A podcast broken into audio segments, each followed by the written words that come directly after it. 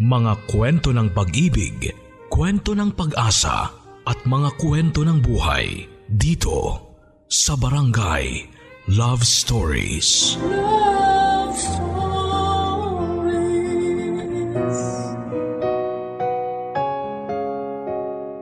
Matindi ang naging epekto ng pandemya sa buong mundo.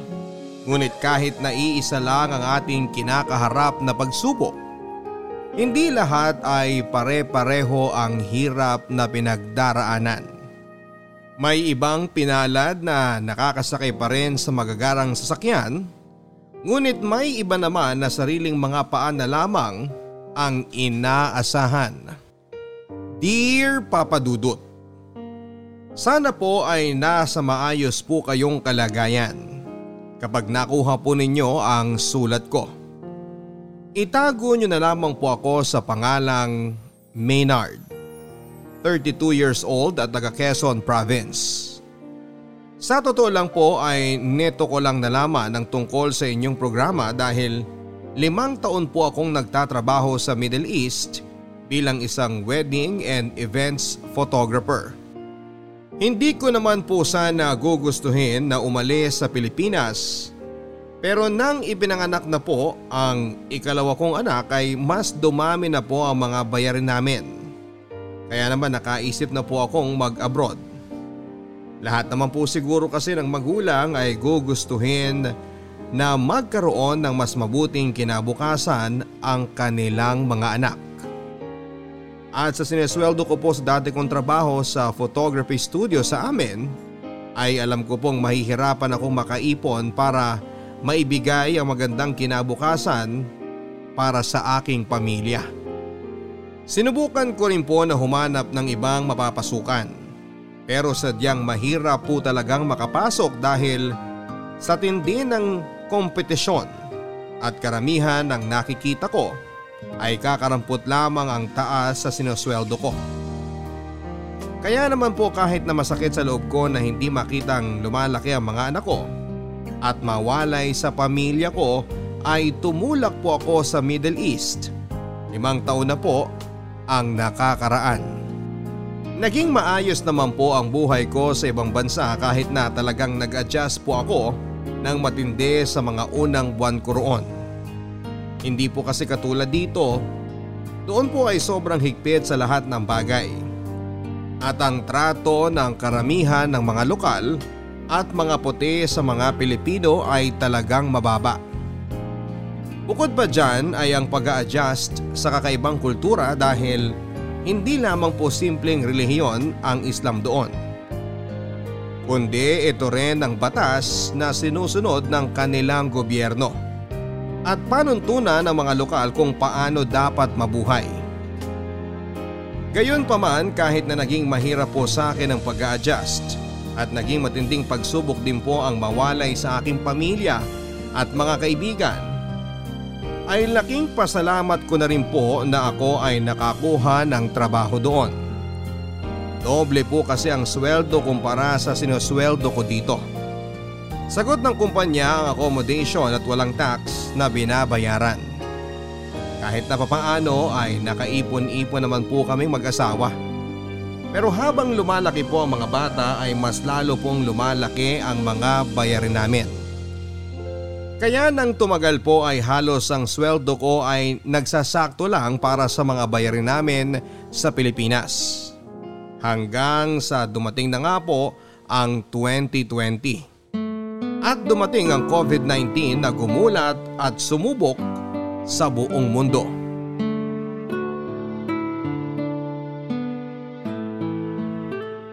Tol, kinakabahan ako ah.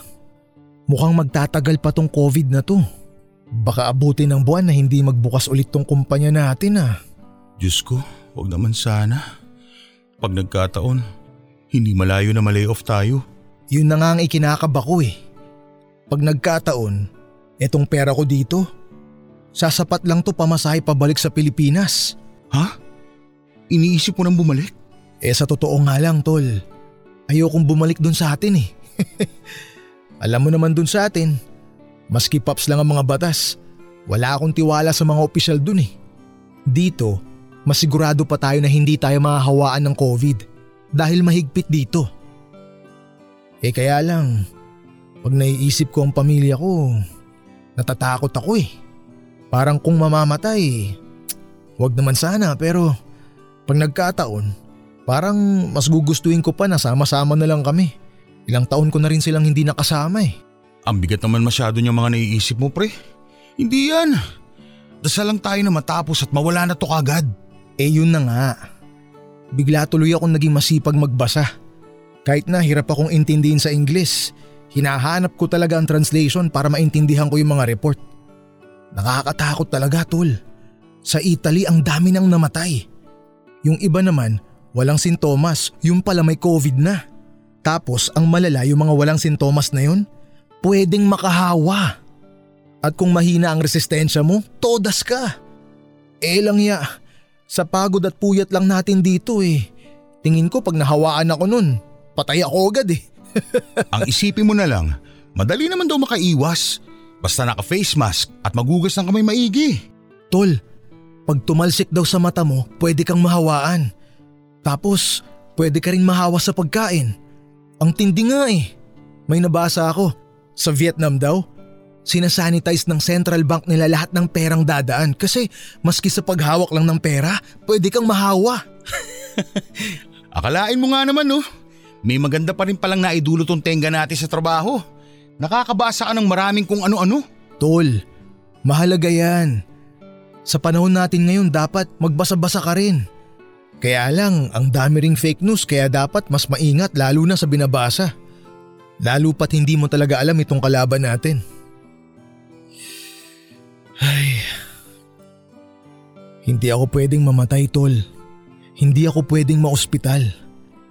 Kahit na sino sa amin, hindi pwedeng mapahamak. Tol, pag nagkataon, mamamatay na lang ang mga kamag-anak ko at mga magulang ko ng dilat at hindi man lang nakakakita ng ospital dahil wala kaming ipambabayad. Ay, ako rin naman tol eh. Nag-aalala ako. Sakto-sakto lang din ang pera namin. Wala kaming sapat na ipon pang pa-hospital eh. Si Mrs. pinahinto na rin sa trabaho dahil nagsara yung parlor na pinagtatrabahuhan niya. Buti na lang talaga at doon sa Quezon, may mga konting tanim kami doon. Kung magkataon man, may makakain ng pamilya ko doon, maski talbos ng kamote man lang. Oo nga eh. Parang mas delikado nga tayo, tol. Wala tayong kasiguraduhan dito. Nasa ibang bansa pa tayo. Hindi tayo ang prioridad dito. Kaya nga kung bibigyan ng pagkakataon, baka umuwi na nga lang talaga ako.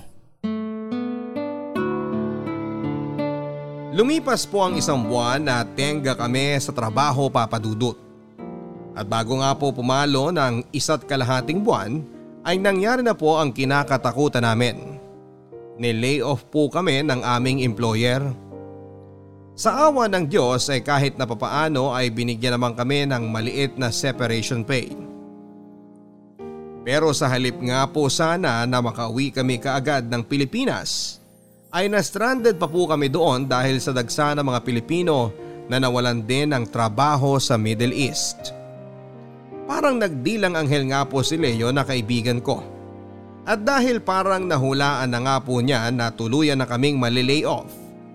At ang iba pang posibleng mangyayari ay nakapag-book na po siya kaagad ng flight pabalik ng Pilipinas.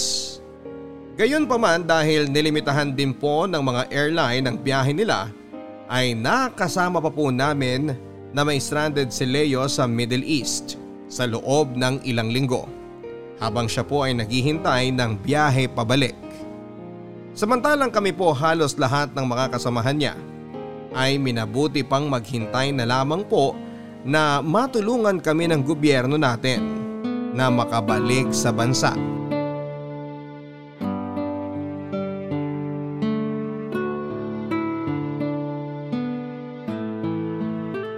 Leo, gusto mo sumama sa amin ni na Nelson bukas? Saan? Sa ospital. Magbebenta ng dugo. Ha? Nakakatakot ngayon pumunta sa ospital, tol. Eh tol, wala eh. Sagad na sagad na rin ako eh. Yung separation pay, pinadala ko pa kay na misis at sa mga magulang ko. Dahil walang wala na rin sila dun eh. Eh buti ikaw, may flight ka na, hinihintay mo na lang. Kami, hindi pa namin alam kung hanggang kailan kami dito eh. Walang wala na nga rin ako tol eh. Nagpadala na rin ako sa pamilya ko dahil wala rin daw silang natatanggap na ayuda. Kaya nga sumama ka na sa amin. Tol, nakakatakot talaga eh.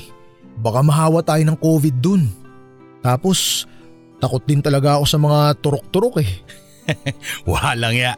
Ang sabihin mo, mas natatakot ka na kunan ng dugo kesa sa COVID.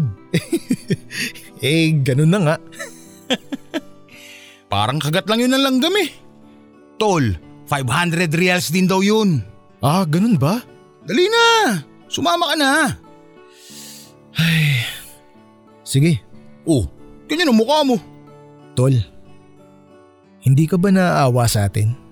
Ay, siyempre naaawa. Pero wala na tayong magagawa eh. Nagpunta tayo dito para magtrabaho. Para mabigyan ng magandang buhay ang mga pamilya natin. Tapos kababagsakan natin. Nanlilimos sa mga restaurant para lang makakain. Nagbebenta ng dugo para lang mabuhay. Lahat naman ngayon naghihirap. Lahat nga ba naghihirap? Yung iba parang hindi naman eh. Nakikita ko sa Facebook yung ibang nasa Pilipinas. Parang hindi naman sila apektado nitong COVID. Parang tayo lang ang nahihirapan eh. Tol, isipin mo na lang. Yung mga nakikita mo na aktibo pa sa Facebook, swerte sila dahil may pang internet pa sila. Pero sigurado ako, mas marami ang walang wala na. Hindi lang din natin nakikita. Pero yun na nga. Yung mga yun, bakit sila mayaman? Bakit tayo hikahos? Masipag din naman tayo kagaya nila. Anong lamang nila sa atin? Mas mabait ba sila? Mas mahal ba sila ng Diyos? Bakit yung mga kawatan sila pa yung lalong yumayaman? Dahil may kalalagyan sila sa kabilang buhay. Maging masaya man sila dito, sa impyerno naman ang bagsak nila. Pero bakit parang hindi sila natatakot sa impyerno? Dahil mga mangmang sila. Ay. Tol, alam mo? Dahil sa mga nangyayari, napapaisip tuloy ako eh. Napapaisip ako kung may Diyos pa ba. Uy! Ano ka ba? Nasusobrahan ka na yata ng kaiisip ng kung ano-ano dyan eh. Ewan ko, Maynard. Sana nga, may saysay ang lahat ng to.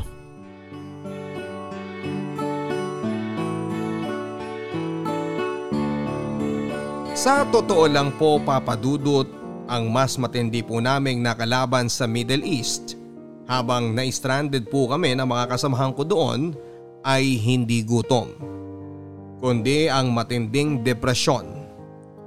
Tulad ng sentimiento ni Leo ay naisip ko rin po na bakit ganon ang sinapit namin.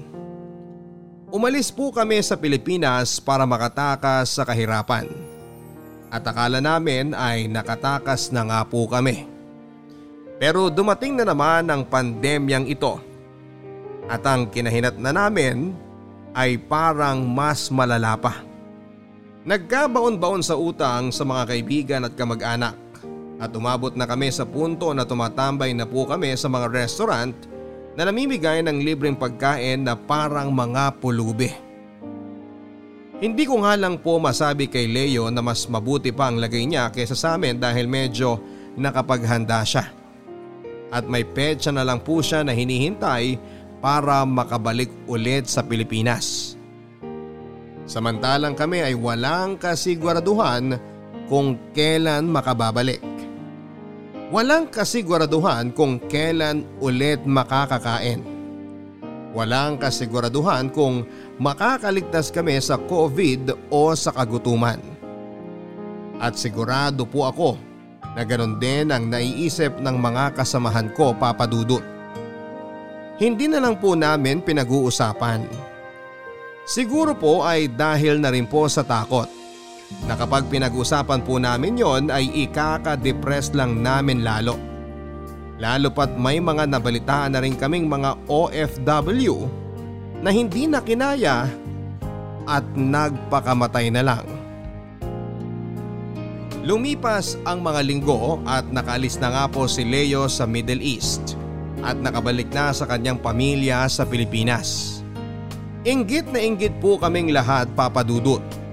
At sa totoo lang, nang nakalis na po si Leo ay parang mas na-depress at natakot din kami ng mga kasamahan ko. Nakatakas na si Leo samantalang kami ay naroon pa rin. stranded. Walang makain at hindi alam kung ilang buwan pa ang hihintayin bago makabalik sa Pilipinas. Lahat po kami ng mga kasamahan ko ay nangayayat na papadudot.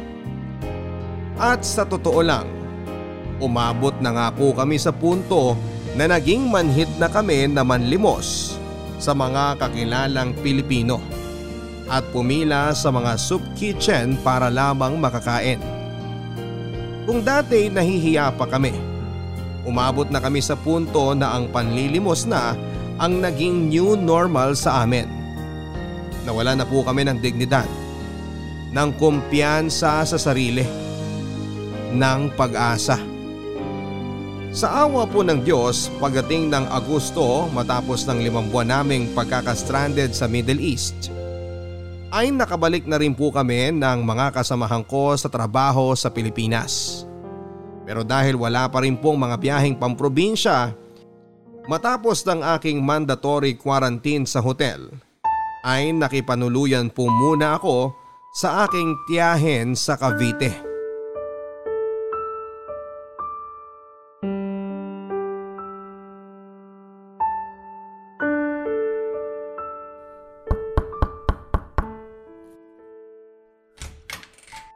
Magandang tanghali po, Chang Elsie. Long time no see po. Oh, akala ko ba mamayang hapon pa ang dating mo? Ah, pasensya na ho. Kinailangan ko po mag-check out ng maaga. Kasi kailangan daw po linisin yung kwarto para sa susunod na gagamit. Eh nako, paano ba yan? Hindi pa rin namin naayos yung tutuluyan mo dito. Ah, ganun po ba? Ay, teka nga, teka, teka, teka.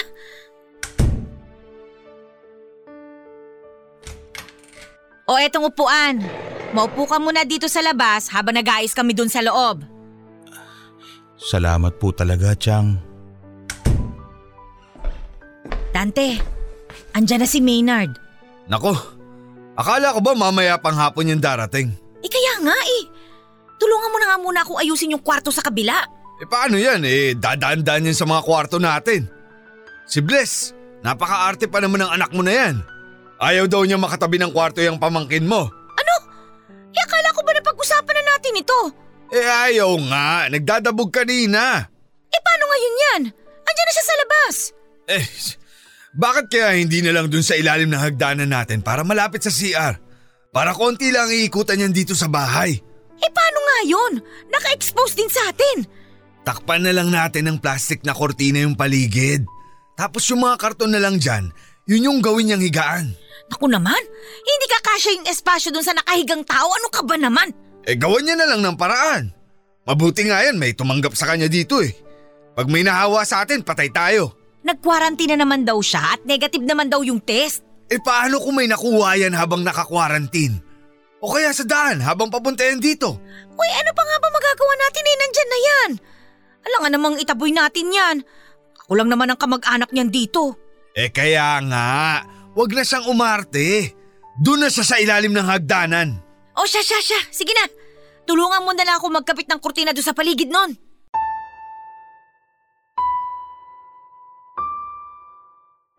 Kahit na hindi po sila magsalita ay alam ko pong labag na labag sa loob ng tiyahing ko. At lalo na ng pamilya niya ang pakikipanuluyan ko sa kanila papadudot. Hindi ko rin naman po sila gaanong masisi. Lalo pat may pandemya nga po. At mabuti rin naman talaga ang mag-ingat ng husto. Kesa magsisi na lang sa huli. Gayon pa man ay sumama din ng kaunti ang loob ko dahil o pwede naman po nila akong pakitunguhan ng maayos at hindi singhalan. Pero parang hindi po sila nahihiya na ipakita sa akin na pinandidirihan nila ako. Ang ibinigay po nilang espasyo sa akin sa kanilang bahay ay napakaliit. Sa ilalim lang po ng hagdanan na halos isang dipa lamang ang laki. At hindi po ako makapag-stretch ng maayos. Dahil kapag ginawa ko po yon ay lalampas ang paa ko sa kurtina. Kaya ang ginawa ko na lang po ay nakakahiga lang po ako ng maayos kapag alam kong tulog na silang lahat. At nag-a-alarm na lang po ako ng maaga para bago sila magising ay hindi na nila maabutan na nakastretch ang pako sa labas ng kurtina. Dahil parang nilagay din nila ako sa quarantine ay nakakalabas lamang ako ng spasyong yon kapag magsi-CR. Pero sa oras ng pagkain ay ini-slide na lang po nila ang pagkain na nasa disposable na plato at mga kubyertos sa ilalim ng kurtina. Awang-awa na po ako sa sarili ko noon papadudot. Kung sa Middle East ay pakaramdam ko ay naging pulubi ako. Pagdating ko naman sa Pilipinas ay nakipanuluyan ako sa mga kamag-anak Pakiramdam ko ay parang nasa Bartolina ako na may nakakahawang sakit. At sa kasamaang palad pa. Dahil na rin siguro sa kakulangan ng maayos na pagkain, tulog at sikat ng araw sa loob ng halos isang linggo, ay nagkasakit po ako.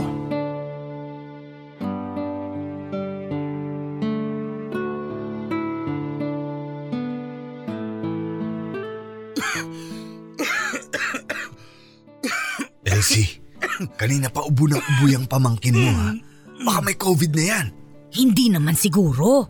Pag nagkataon, todas tayong lahat dito. May sakit pa naman ako sa puso. Eh anong gagawin natin? Alangan naman palayasin natin yan. Eh kesa naman dito yung mga awa. Hindi pa naman tayo sigurado eh. Gusto mo papuntahin natin dun sa ospital? At sino magbabayad? O edi dalhin natin sa public para libre. Tanga! Sa tingin mo sa panahon ngayon may totoong libre pa? Magbabayad at magbabayad ka pa rin doon. Saan tayo kukuha ng pera? Eh baka naman may konti pa siyang pera. Sa itsura niyan, tingin mo may pera yan? Eh nakapag OFW naman yan eh.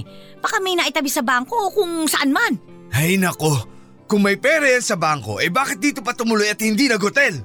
Hintayin na lang natin. Baka naman simpleng trangkaso lang yan. Hintayin? Eh paano kung COVID na yan? Hassle na hassle na nga yan dahil tuwing bumababa tayo dito, kailangang naka-face mask tayo. Paano pa kung may COVID yan? Magkakalat yan dito. Ang liit lang ng bahay natin. O teka nga, sige kakausapin ko. Kasama ako.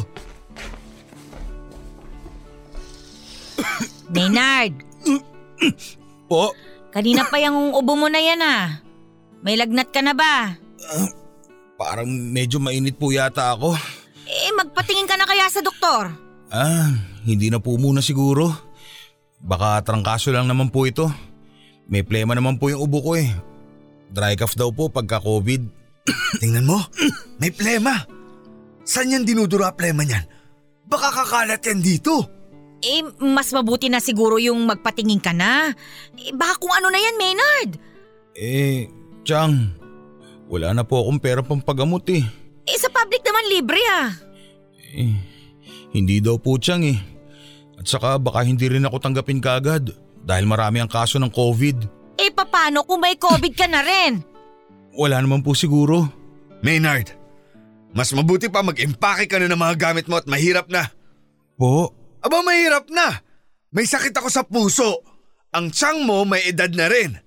Paano kung COVID na yan? Mas mabuti nang makasiguro. eh Chong, walang wala na po akong pera. Wala na po akong matutuluyan. Eh kaya nga sa ospital ka na dumiretso. Tapos makiusap ka na lang na saka ka na magbabayad. Chong, ang alam ko po, hindi po sila basta-basta tumatanggap doon ng simpleng trangkaso lang. Kailangan may ibang sintomas eh. Wala akong pakialam Maynard! Usapan na ng buhay to! Hindi ka pa pwede dito! Iimpake mo na yung mga gamit mo at pumunta ka sa ospital. At kung wala ka namang COVID, mabuti pang dumiretso ka na sa Quezon. Eh Chong, wala pa pong biyahe ngayon. Gawan mo na lang ng paraan. Basta hindi ka na pa pwede dito. Mamaya, matapos mong mananghalian, umalis ka na!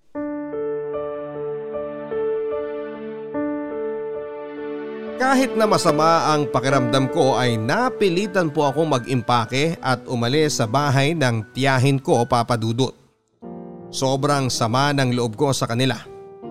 Kung sino pa ang kadugo ko ay sila pang nang iwan sa akin sa ere. Malayong malayo po sa mga kasamahan ko sa Middle East noon. Kapag may problema, nagdadamayan. Kapag may nakuhang pagkain, imbis na solohin na ipapamahagi pa sa ibang mga kasamahan na nagugutom din. Ang pinakamasakla pa po dyan papadudot ay noong nagkasakit po ang anak ni na Tiang Elsie at Tiong Dante. At nangangailangan ng pera ay isa ko sa mga unang tumulong sa kanila. Pero siguro po ay sa oras ng kagipitan ay doon talaga lumalabas ang totoong kulay at ugali ng mga tao. Gustuhin ko mang isumbat sa kanila yon ay hindi ko na lang po ginawa at umalis na ako. Dumiretso po ako sa ospital pagagaling sa bahay ng tiyahin ko. Pero pagdating ko po sa ospital ay hindi rin ako tinanggap dahil punong-puno na raw sila ng mga pasyente. At hindi naman po ako malala katulad ng iba. At hindi naman sapat ang sintomas ko para masabing suspected COVID na. At totoo naman po yon. Sa katunayan nga po pagdating ko doon ay nawala na rin po ang lagnat at sakit ng ulo ko. Inalok din naman po ako ng magpa-testing pero tinanggihan ko na lang din dahil hindi rin naman libre. Kaya umalis na lamang po ako ng ospital papadudot. Pero sa halip na bumalik sa bahay ng tiyahin ko ay mas pinili ko na lang po na tumuloy sa bus station para magbaka sakali na makasakay na pauwi ng probinsya. At tulad po ng inaasahan, pagdating ko po sa bus station ay wala pa rin pong biyahe pauwi sa probinsya. Hindi pa raw po nila matiya kung kailan papayagan muli. At dahil hindi rin naman po ako po tumambay doon sa istasyon ay naghanap na lang po ako ng masisilungan. Naglakad po ako at nakakita ng overpass na walkway. At doon na lamang po ako naglatag ng karton at nagpalipas ng gabi. Sa puntong yon ay kulang-kulang limang daan na lamang po ang natitirang pera ko. Halos sakto sa pamasahe sa bus papauwi sa amin. Naisangla ko na rin po ang lahat ng aking kagamitan. Maski ang smartphone ko ay matagal ko na rin pong naisangla. Bumili na lamang po ako ng isang mumurahing cellphone na pang text at tawag lang po halos ang pwedeng gawin. Kahit na wala na rin pong load ay kinaingat-ingatan ko po ang cellphone ko na yon dahil yun na lang po ang connection ko sa aking pamilya sa Quezon.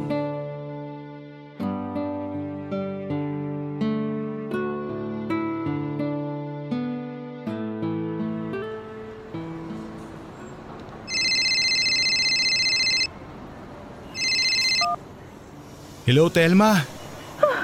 Salamat sa Diyos! Ano nangyari sa'yo? Hindi ka na nagte-text. Wala na akong load. Tipid na tipid na rin tong pera ko. Bakit kayo tumawag? Magastos. Tipirin niyo yung pera. Okay lang ako. Naka-unli ako. Ah, nangutang na muna ako sa tindahan kasi kabado-kabado na nga kami. Dahil ilang araw ka nang hindi nagre-reply. Ano? Kamusta ka na dyan kinachang? Wala raw bus pa uwi. Wala na ako kinatsyang. Ha? Nasaan ka? Tsaka bakit maingay? Nasa labas ka ba? Pinalayas nila ako dun. Ano? Bakit naman? Eh kasi umuubo ko nung isang araw. O eh, ano naman kung umuubo ka? Baka daw may COVID ako eh. Pinaalis ako. Ang sabi, pumunta na lang daw ako sa ospital. Eh pagpunta ko naman sa ospital, nawala na rin kaagad yung lagnat ko. At saka hindi rin ako tinanggap doon sa ospital kasi may iba pa raw na mas malala ang lagay sa akin. Bakit hindi ka bumalik kila Chang Elsie? Ayaw nila ako doon. Bakit naman? Telma, mula nang dumating ako ron, ramdam ko na ayaw nila akong patuluyin. Sigurado ko, napilitan lang yun si Chang Elsie dahil siguro sa utang na loob niya sa akin dati. Pero pagkadating ko sa bahay nila, wala daw palang bakanting kwarto na po pwede.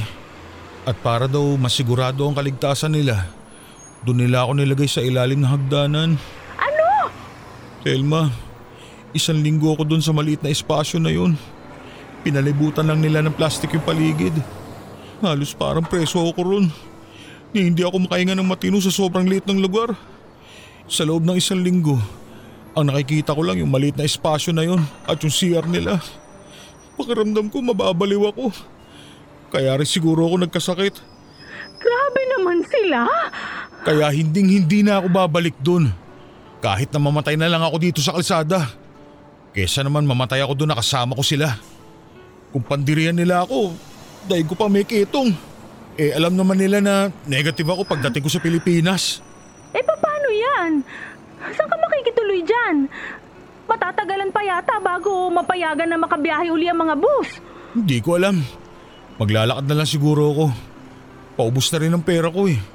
Hindi na ako pwedeng matenga pa dito. Ano? Maglalakad ka? Eh kesa naman maghintay lang ako dito nang walang ginagawa, Telma. Hindi man ako mamatay sa COVID dito. Tiyak natitirik ang mata ko at mamamatay sa gutom kahintay.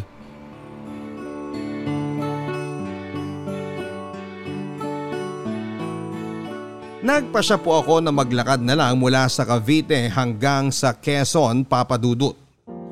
Ang natitirang pera na dapat sana ipamasahe ko ay tinipid ko na lamang po ng husto para may pangkain. Bumili na rin po ako ng mga biskwit at tubig na mababaong ko sa paglalakad. Sa gabi ay kung saan po ako matapat na lugar sa daan ay naghahanap na lamang po ako ng sulok na po pwede kong malatagan ng karton at maaaring palipasan ng gabi. Nung minsan nga po pagising ko ay may nakita akong mga barya sa tabi ko. Napagkamalan talaga akong pulubi.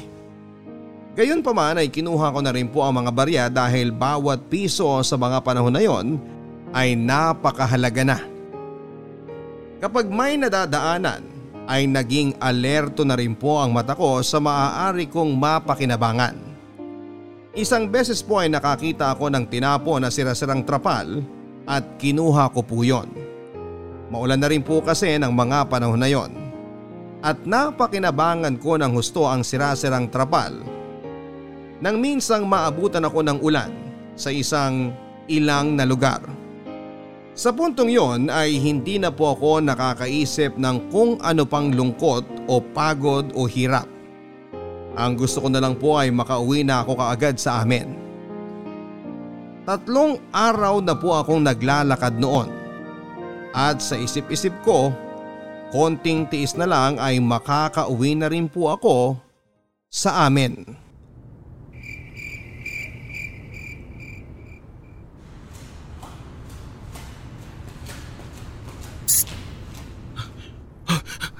Anong kailangan nyo? May isa pa kaming kasama dyan sa sulok. Tatlo kami. Huwag ka nang umalma. Bakit? Bigay mo sa amin yung bag mo. Ano? Ibigay mo sa amin yung backpack mo. Kung hindi, papatayin ka namin. Ang babata nyo pa para maging kriminal. Oo, mga bata pa kami. At gutom na kami. Ibigay mo na yan. Maawa na kayo. Wala namang laman yan eh. Wala na rin akong kapera-pera. Parang ahawa nyo na.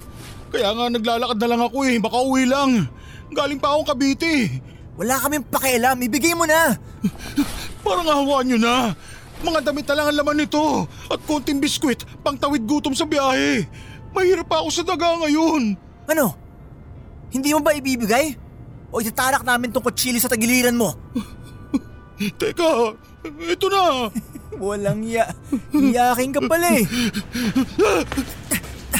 Hayop! Habulin natin!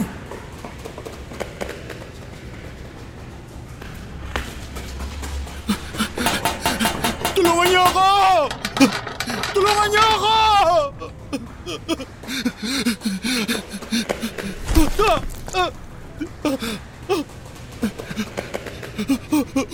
Huwag niyo ako papatayin!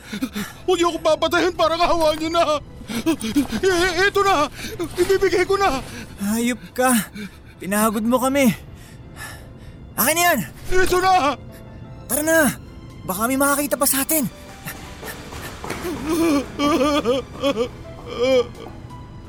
Mga hayop kayo!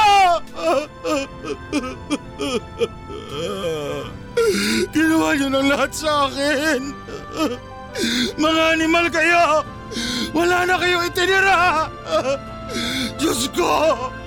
Bakit mo ginagawa sa akin to? Ano naging kasalanan ko? Naging mabait akong tao! Wala akong inagabyado! Naging tapat ako sa'yo! Pero bakit sunod-sunod na kamalas ang binigay mo sa akin? Ito ba ang kapalit na pagiging mabuti at masipag ko? Hindi ka batas! Hindi ka batas! Wala pong natira sa akin papadudot. Ang cellphone ko, pagkain at natitirang damit lahat ay nasa backpack ko. Tanging ang saplot ko lang ang natira sa akin at wallet sa bulsa na 50 pesos na lamang po ang laman. Sa totoo lang po papadudot matapos ng insidenteng yon ay munti ka na akong tumalon sa tulay para magpakamatay. Pero bago ako tumalon ay may bigla akong naalalang bagay na pumigil sa akin. Naalala ko na nalagay na ako sa bingit ng kamatayan sa kamay ng mga hold-upper. Pero pinili kong ibigay ang backpack ko at nagmakaawa sa kanila na huwag akong patayin dahil gusto ko pang mabuhay. Gusto ko pang mabuhay dahil gusto ko pang makita ang pamilya ko at mga mahal sa buhay. At yun po ang pinanghawakan kong bagay para magpatuloy sa aking paglalakad pa uwi papadudot. Kahit na walang wala na ako. At gustong gusto ko nang bumigay. Dahil 50 pesos na lamang po ang natira sa akin ay napilitan na lamang po ako na manlimos sa mga makakasalubong para may maipambili ng pagkain at tubig. Pero dahil ilang araw na po akong walang paligo, wala nang gamit bukod sa aking damit at mukhang marungis na rin dahil sa dinanas na inkwentro sa mga holdupper ay siguro'y halos mukha na akong taong grasa. Adik o baliw sa paningin ng mga nakakasalubong ko noon papadudot. Lahat po sila ay halos ayaw na akong tingnan sa mata. Umiiwas at parang takot. Dahil halos isang araw na po akong hindi nakakakain at ang 50 pesos ko ay ipinambili ko na lang po ng malaking bote ng tubig ay handa na ako sa puntong yon na kumain na lang ng talbos ng kamote sa kalsada. Pero mabuti na lamang po at may isang karinderya na nahabag sa akin at nilimusan ako ng pagkain sa kabila ng itsura at amoy ko. At sa kabila ng takot at pag-iingat ng mga tao dahil sa pandemya.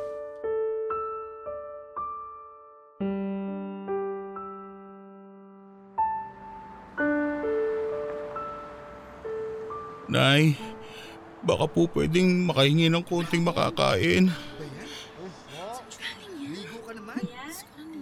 Pasensya na ho. Anak! Ah, sandali. A- ako po? Halika. Lumapit ka dito. Diyan ka na lang muna maupo sa gilid dahil kailangan may social distancing tayo.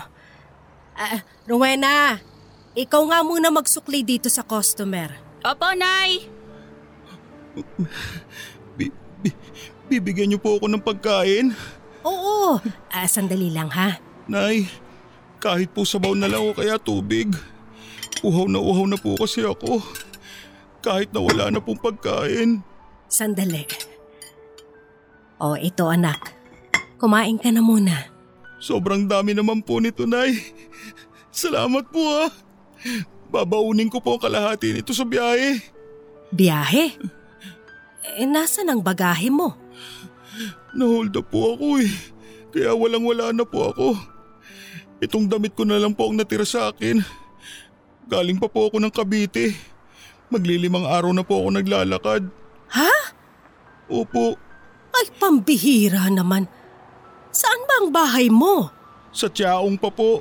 Hala, eh, ilang araw ka pa maglalakad niyan? Ayos lang po.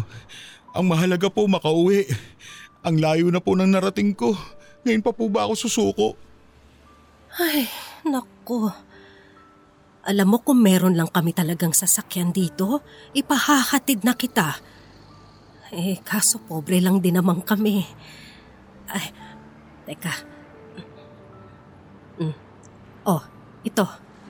Idagdag mo na tong dalawang daan dyan sa'yo, ha? Baka sakaling may makasalubong kang tricycle. O kung ano pa man na po pwedeng rentahan. O kung di man, eh, pambili mo na ng pagkain sa biyahe. Po? Pasensya ka na at yan lang. Kapusting kami dito eh. Nangalahati ang benta ko. Lahat ng tao ngayon gipit at nagtitipid kaya hindi na rin bumibili sa karinderya. Maraming maraming salamat po sa inyo. Oo. Hana. Sige na. Hindi na kita istorbohin sa pagkain. Magpahinga ka rin muna dito ha kahit ilang oras pa. Bigyan na rin kita ng extrang face mask kasi parang napakarumi na niyang suot mo. Salamat po. Maraming maraming salamat po. Hulog po kayo ng langit. Sige, kain na.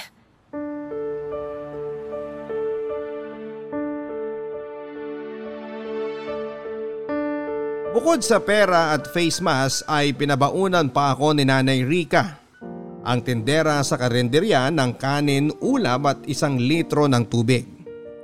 Binigyan din niya ako ng pinaglumaang t-shirt ng kanyang yumaong asawa. Kaya matapos ang ilang araw ay nakapagpalit na rin po ako sa wakas ng nanlilimahid kong t-shirt. Wala pong mapagsidlan ang tuwa ko papadudot. At sa totoo lang ay para nga pong biglang tumayo ang balahibo ko nang maisip ko na parang pinaghimalaan ako ng Diyos. Matapos ko siyang sumbatan noong kamakailan lang at naisip pang magpakamatay. Parang pinapaalala sa akin ng Diyos na marami pang kabutihang nananatili sa mundo. Maaring para kay Nanay Rika ay simpleng pagtulong lamang sa gipit ang ginawa niya. Pero wala po siyang kalam-alam na ang simpleng pagtulong niyang yon ay sumalba at nagbigay ng pag-asa sa akin. Matapos po ng sunod-sunod na pinagdaanan kong kamalasan at kasamaan ay sinanay Rika po ang kauna-unahang taong tumulong at nagpakita ng kabutihan sa akin. Siya po ang kauna-unahang tao sa loob ng ilang araw na paglalakad ko sa kalsada ang tumingin sa akin sa mata at renato ako na parang tao. Dahil po sa mga pabao ni Nanay Rika ay hindi lamang po lumakas ang loob ko. Kundi mas lalong lumakas din po ang aking pangangatawan at bumilis ang aking paglalakad. Mahirap po kasi ang maglakad ng gutom at uhaw papadudot. Yung paglalakad ng dalawang kilometro lang ay ilang oras kong binubuno sa ilalim pa ng matinding sikat ng araw. At sa wakas po matapos ang tatlong araw pa ng paglalakad ay nakarating na rin po ako sa border checkpoint.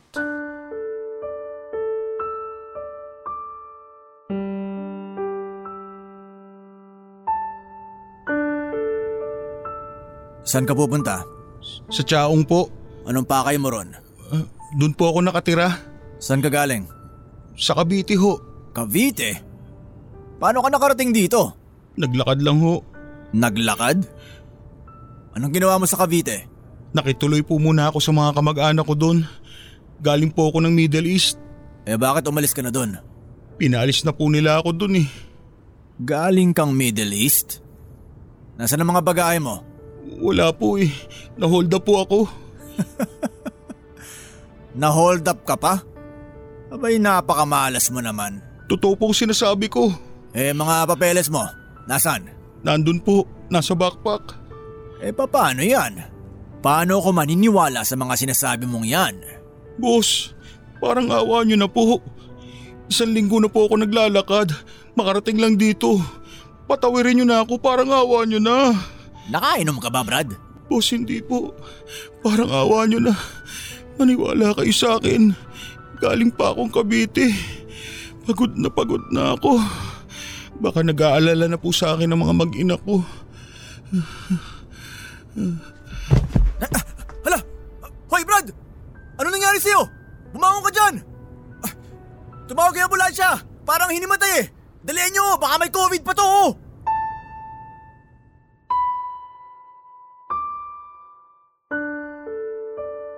Nag-collapse po ako nang makarating na ako sa provincial border papadudot. Siguro'y halo-halong gutom, pagod, uhaw at panghihina nang ayaw pa akong patawirin ng mga nasa checkpoint dahil wala akong dalang mga papel at nagsususpecha sila sa aking itsura. Mabuti na lang din po at may mga ID ako sa wallet. Kaya natukoy po nila ang aking address at iba pang impormasyon. Nang mahimasmasan po ako ay nasa ospital na ako. Matapos po noon ay binigyan ulit nila ako ng test para masiguradong hindi ako positibo sa COVID. At matapos nga po ng panibagong quarantine, inihatid po nila ako sa bahay. At sa wakas ay nakasama ko ng muli ang pamilya ko. Naalalang-alala na po sa mga nangyari sa akin. Dahil sa aking karanasan ay nagkaroon po ako ng panibagong lakas at pananampalataya sa Panginoon. Kahit na naging mahirap para sa akin at marami akong nakaengkwentro mga pagsubok at mga taong masasama ang loob. Ay nakaengkwentro din naman po ako ng mga may mabubuting loob na nakapag-abot sa akin ng kaunting tulong. Lalong lalo na po si Nanay Rika na natagpuan ko sa tamang panahon at tamang lugar kung kailan ay hinang-hina na ako at halos mawala na ng pag-asa. Sana po ay naibigan ninyo ang aking kwento papadudot. Pati na rin po ang ating mga kabarangay at alam ko po na lahat tayo ay nahihirapan ngayong pandemya. Pero tatagan po natin ang ating loob na malalampasan po ang lahat ng ito. Bukod pa dyan, ang inihikayat ko rin ng mga tao na kahit na anong mangyari sana ay huwag naman silang gumawa ng mga bagay na makapaglalamang sa kapwa nila. Pare-pareho lang po tayong naghihirap at sa halip na manggulang tayo ng kapwa ay sana ay magtulungan na lang po tayo. At kung wala man tayong may tulong dahil kapos din, sana man lang ay mas naging makatao, maunawain at mabuti tayo sa ating kapwa sapagkat ang mga tao ngayon ay hindi lamang gutom ang tiyan, ngunit gutom din sa pag-asa at pag-unawa. Ang inyong forever kapuso at kabarangay, Maynard. Mga kwento ng pag-ibig, kwento ng pag-asa at mga kwento ng buhay dito sa Barangay Love Stories. Love